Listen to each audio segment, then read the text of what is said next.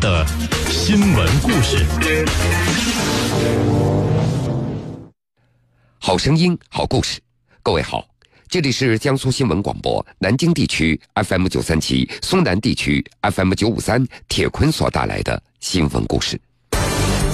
二零一四年，辽宁举重队两名教练分别先后就队内的腐败不公等问题向辽宁体育运动技术学院、辽宁体育局举报，但一直没有得到回音。随后找到辽宁举重队德高望重的老教练，一九八四年洛杉矶奥运会冠军姚景远求助。面对辽宁举重队存在的诸多问题，并由此造成辽宁举重成绩一落千丈，这名奥运冠军再也无法坐视辽宁举重事业陷入危机，就此走上了举报之路。三月三号上午，聋哑人向大巧在北京与分别了十三年的父母重聚，一家人抱头痛哭。十三年前，年仅十二岁的向大巧在北京走失，这十三年来，向大巧是如何度过的呢？江苏新闻广播南京地区 FM 九三七，苏南地区 FM 九五三，铁坤马上讲述。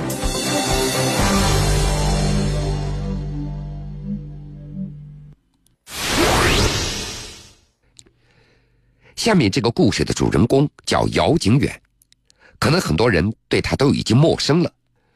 为了帮助大家记忆，咱们不妨把目光回到一九八四年洛杉矶奥运会的赛场上。二十六岁的辽宁选手姚景远，在六十七点五公斤级的比赛当中，信心十足，勇气倍增。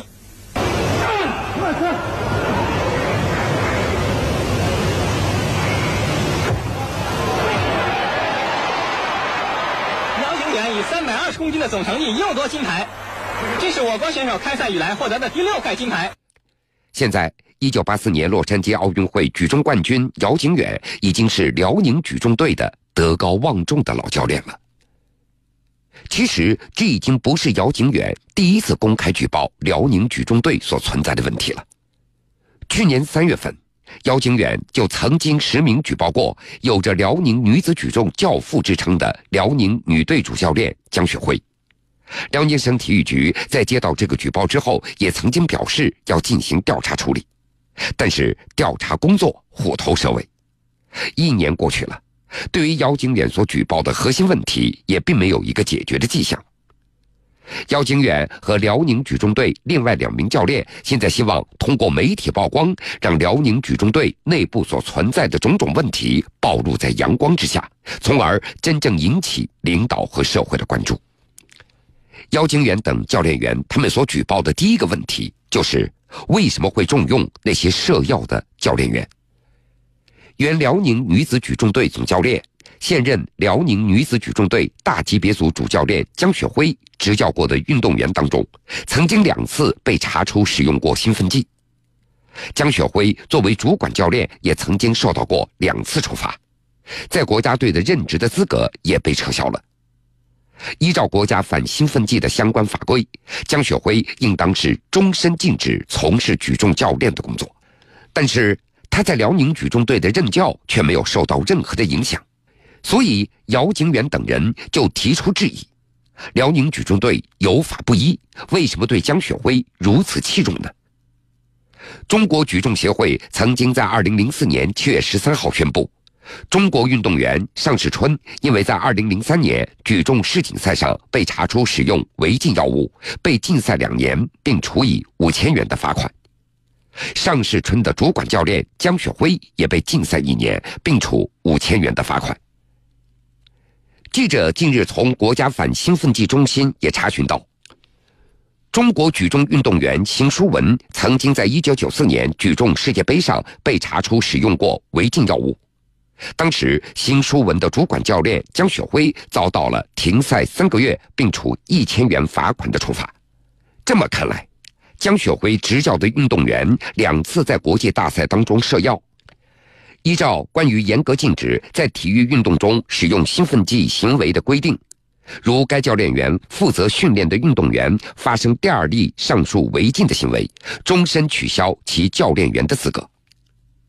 姚景远举报辽宁省举重队在明知江雪辉主管的运动员两次被查出兴奋剂的情况下，仍然任命他为辽宁女子举重队的总教练、主教练，是违法违规的行为。另外，姚景远等三名教练还向媒体反映，辽宁举重队内还有两名教练也存在涉药之后仍然被重用的问题。辽宁男子举重队小级别组的主教练冯昌谦，负责训练的运动员也曾经两次被查出使用过违禁药物，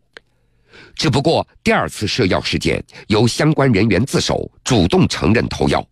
就此免去了冯昌谦的责任。但是让人诧异的是，那名自首的运动员后来也在基层训练单位走上了领导岗位。还有。辽宁男子举重队大级别组的主教练东风，他曾经以运动员兼教练员的身份参加了2009年的全运会，并且获得了男子105公斤以上级别组的银牌。但是东风随后被查出使用违禁药物，银牌也被收回，辽宁代表团也被取消了2009年全运会体育道德风尚奖的参评资格。东风也遭到了禁赛四年的严厉处罚，不过仍然在禁赛期内的东风，却在二零一零年四月被辽宁举重队所在的辽宁体育运动技术学院提拔为男子举重队大级别组的主教练。国家反兴奋剂中心相关负责人也向记者表示。负责的运动员在重大比赛中涉药，或者是两次以上涉药的教练员，以及正在禁赛处罚期内的教练员，通常来说是不应该被提拔的。但是，对教练员的行政管理权，那是在地方体育部门手中，因此，国家反兴奋剂中心并没有办法去干预地方对涉药教练员的重用。除了涉药的问题。姚景远等三位教练还举报了国家级教练资格申报材料涉嫌作假的问题。辽宁男子举重队小级别组的主教练冯长谦是国家级的教练，但是他申报国家级教练的材料涉嫌作假。姚景远等三名教练员向记者反映，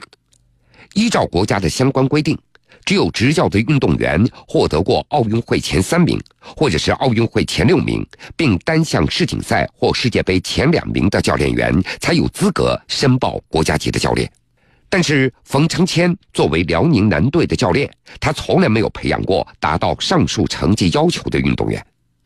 那么，冯承谦是如何被评为国家级教练员的呢？姚景远也曾经向有关部门提出查一查冯昌谦用于申报国家级教练的评定材料，但是遭到拒绝。他后来设法了解到，冯昌谦在申报国家级教练员的时候，是将辽宁女队某运动员假借在自己的名下。辽宁女队的这名队员曾经在世界大赛上拿过优异的成绩，按照国家有关规定，这名队员的主管教练有资格申报国家级的教练。但是，女队这名队员的主管教练实际上是江雪辉，而江雪辉早就是国家级教练了，因此他并不需要这名队员的成绩再给自己的申报职称使用了。而冯长谦却借此实现了职称的晋升。姚景远等三名教练员还表示，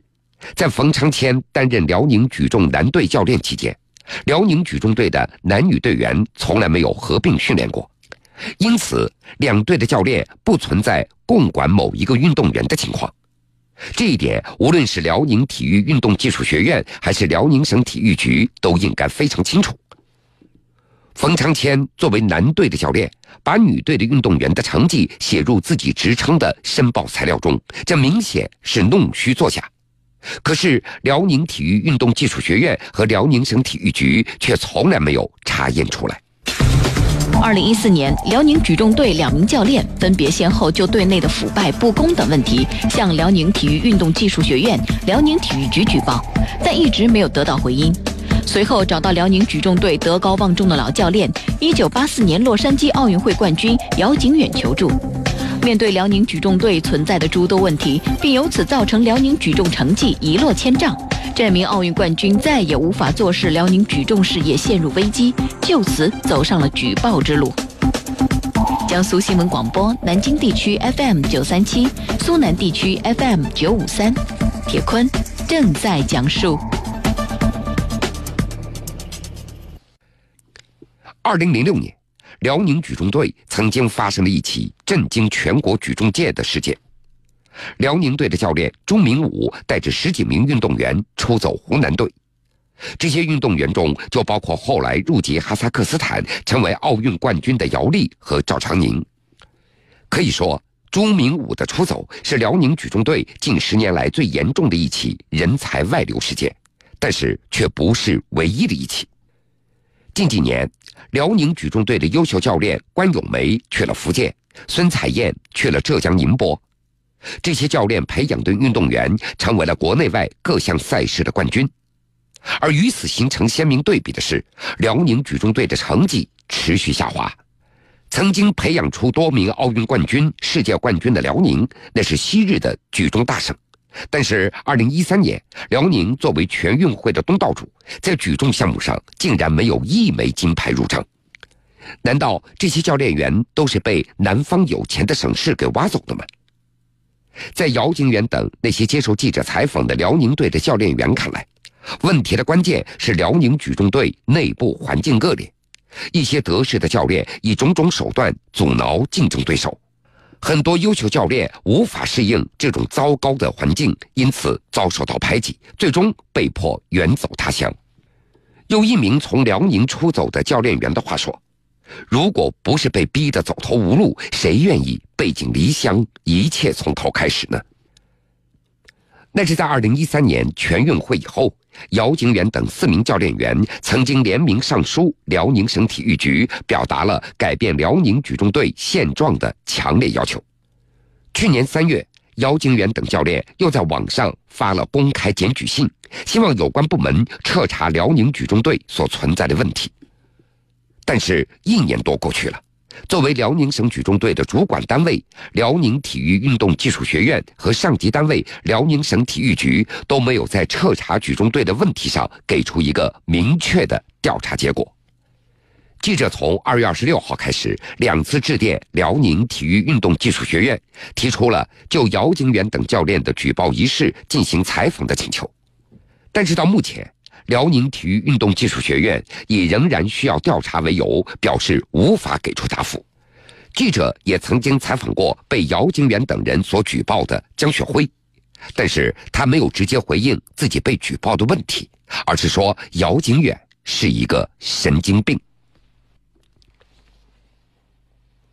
好了，各位，这个时间段的新闻故事，铁坤就暂且先为各位讲述到这儿。半点之后，新闻故事精彩继续。您将听到。三月三号上午，聋哑人向大巧在北京与分别了十三年的父母重聚，一家人抱头痛哭。十三年前，年仅十二岁的向大巧在北京走失，这十三年来，向大巧是如何度过的呢？江苏新闻广播南京地区 FM 九三七，苏南地区 FM 九五三，铁坤马上讲述。